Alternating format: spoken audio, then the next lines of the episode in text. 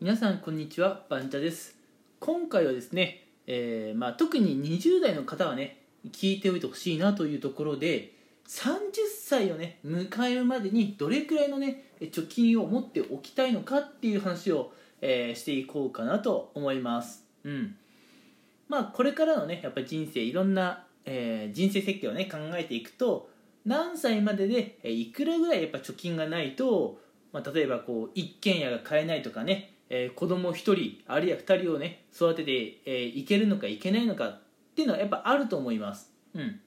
なんでね今回はその目安の一つとして30歳までにね、まあ、貯金いくらぐらいね貯めておかないといけないのかなって話をしようかなと思います。うん。あのこれは最近じゃねもう皆さん知らない人もね知らない人はいないと思うんですけどもひろゆきさんっておられるじゃないですか。うんあのひろゆきさんもね、まあ、おっしゃってたことではあるんですけれども30歳のうちにね1000万うん、30歳までで1000万ぐらいはね、まあ、貯金として持っておきたいというところなんですね、うん。まあ、私も30歳ぐらいだったらまあ1000万くらいかなとは思います、うん、あの私のね昔の収録したラジオであの、まあ、お金についてね5000万っていうねお金をちょっと口にしたことがあると思うんですが、まあ、5000万くらいあればね、えーまあ、皆さんこれもね最近よく聞く話だと思うんですがファイヤーってところをね視野に入れられると思います、うん、ただねあの別に、あのみんながみんなねファイヤーしたいと思ってるわけでもないとは思うので今回はね30歳まででっていう制限を設けて話をするんですけれども30歳まででね、まあ、1000万とかあると、まあ、例えば結婚してね、えーその後の費用とかお子さんが生まれてねその後の養育費とかね、うん。まあ、30歳までで1000万貯める、まあ、能力とかスキルあるいはお金の使い方があれば、まあ、その先もねなんとかなるんじゃないかなと思います、うん。まあ、多くの、ね、方が、まあえー中学出て高校大学からの、まあ、会社っていうね流れで大体社会人になっていくかなと思います。実際社会人の多くってこういう流れでね社会人になっていくと思うんですがってすると大体皆さんが社会人になるのが22くらいなんですよね。22くらいに社会人デビューしてそっから30までって考えると大体 8, 8年、うん。まあ、時間があるんですけれども、えー1年で大体100万円くらい、うん。まあ、貯金していくっていうペースで考えてもらえると分かりやすいかな、うん、1年で100万円くらい貯めるというペースだとまあ単純計算でね8年間で800万ってなるんですが、えーまあ8年も働いていればね皆さん昇給もあるとは思うので、えーまあ大体800万から1000万ぐらいいけるんじゃないかなと、うん、であのお金もね無駄遣いしないで節約のね、方法とかも身につけていただければ、えーまあ、22から25くらいまではね要するに20代前半って言われるところは1年間100万円くらい貯金するのがやっとかもしれませんが25から30くらいでね、うん、年間100プラスアルファね貯金できるんじゃないかなと思います。うん、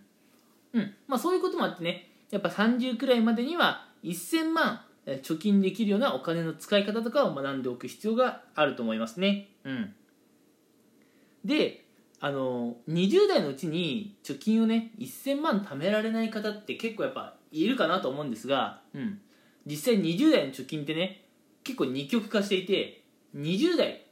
の貯金で、まあ、1000万くらいあるよって方もいればいやゼロですっていう方も実はいるんですよ、うん、あの以前ねどっかの調査で見たんですけれどもだから20前半くらいだったかな。2 5 6とかだったかな。20半ばくらい、うん、の方を対象に貯金いくらぐらいありますかっていうアンケートをねされたことがあったんですよ。でその時にねうんまああの年間で100万円ぐらい貯金できてますっていう人といや年間でほとんど貯金なんかできてない。年間貯金額ゼロっていうね二極化したんですよ。うん。あの20代のうちで年間50万円くらい貯金できてますっていうようなね要するにその間を取る方ってほとんどいなかったんですよ。だから20代の方っていうのは本当に二極化するんですね。で皆さんはそのうちの年間100万円、えー貯金できてますよグループに入っておかないとやっぱ将来はちょっと厳しい、うん、というのも、まあ、20代でねあの1000万貯めるというのはその気になればできるんですけどその気にならないとできないんですね、うん、なんでかっていうと、まあ、まずはね、あのー、無駄遣い、うん、やっぱね一番大きいのがこう娯楽とかに使っちゃうね。やっぱ無駄遣いが結構大きいんじゃないかなと、うん、で次にね食費なんかもね可能な限りしっかり抑えていただきたい。最近はねやっぱインスタ映えとかの影響でね外食をねする20代結構多いとは思うんですが外食は高くつく。めちゃくちゃ高くつくんですよ。なので自炊であったりとかあるいはね、まあ、夜の、えー、スーパー行ってね、まあ、半額とかあるいはね 20%30% 引きでねお惣菜お惣菜とかはね買った方が絶対に安く済みます。うん。なのでね、えーまあ、娯楽とかね食費というとこは徹底的に削っていただいて。うん。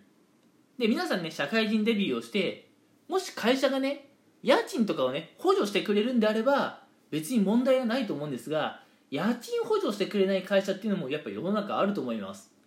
で家賃補助していない会社これ本当に大変。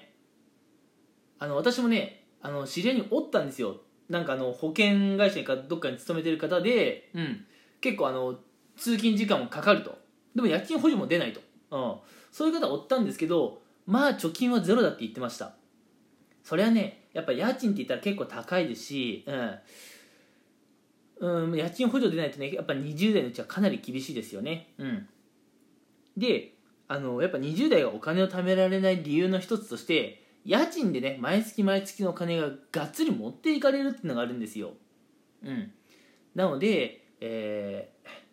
まあ、もし可能であればね家賃補助のある会社に入るかあるいはね、まあ、家賃補助ない会社だったら、えー、まあ思い切って転職するっていうのもありだと思います。そうしないとね皆さんの将来本当に危ない。っていうのがあるんですね。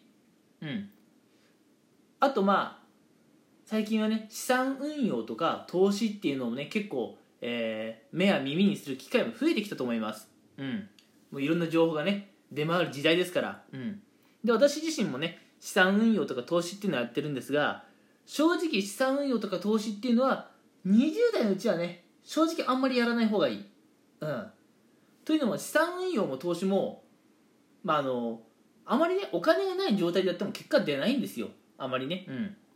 まあ資産運用っていうのは結構長期間でねやっていくものなのでまあ資産運用だけだったらね早めに始めてもいいのかなとは思うんですが例えば FX とか仮想通貨みたいな投資の場合はあれもともと大きなお金を持ってないと結果出にくいので20代のうちでね投資に挑戦するメリットってあんまないかなとは思うんですよね。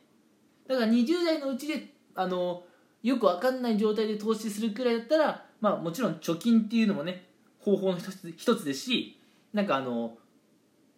これからね一生ものと言えるようなねスキルを身につけるためのねスクールに通うっていうのもねまあ一つ手としてはあるのかなと思います。うん。なのであのちょっと長くなりましたがお話をねまとめていくと30代までに一体貯金額どれくらい持っておきたいのかっていうと30代までの目安としては1000万円。うん。でも現状20代の方のまあ1年間にねこうできる貯金額っていうのは、まあ、100万円か0万円かうん。結構二極化するのがあるあるなんですね。うん。なので皆さんは年間100万円貯金できる組にならないといけないんですよ。でじゃあどういう人がねこうけあの貯金が全然できないのかっていうとあの娯楽、うん、遊びとかに結構使っちゃう。それからインスタ映えとかね理由に外食をしてしまう、うん、あとね、まあ、あの資産運用とか投資ってところにね簡単に手を出してしまう、うん、こういう方はね残念ながらお金がなかなかたまらない、うん、なんですね。なので、えー、まあ皆さんもね将来のことを考えて早め早めにねお金の問題とは向き合っていただければいいのかなと思いますしお金の使い方、えこれもね20代のうちにはもうしっかり身につけておいて30代からはねそれ実践できていますよというフェーズに入っていないと将来は厳しい。っていう話を今回はさせていただきました、えー、今回の情報がね皆さんにとって少しでもね、えー、有益なものであればよかったなと思っております。それでは今回はここまでにしたいと思います。最後まで聞いてくれてありがとうございました。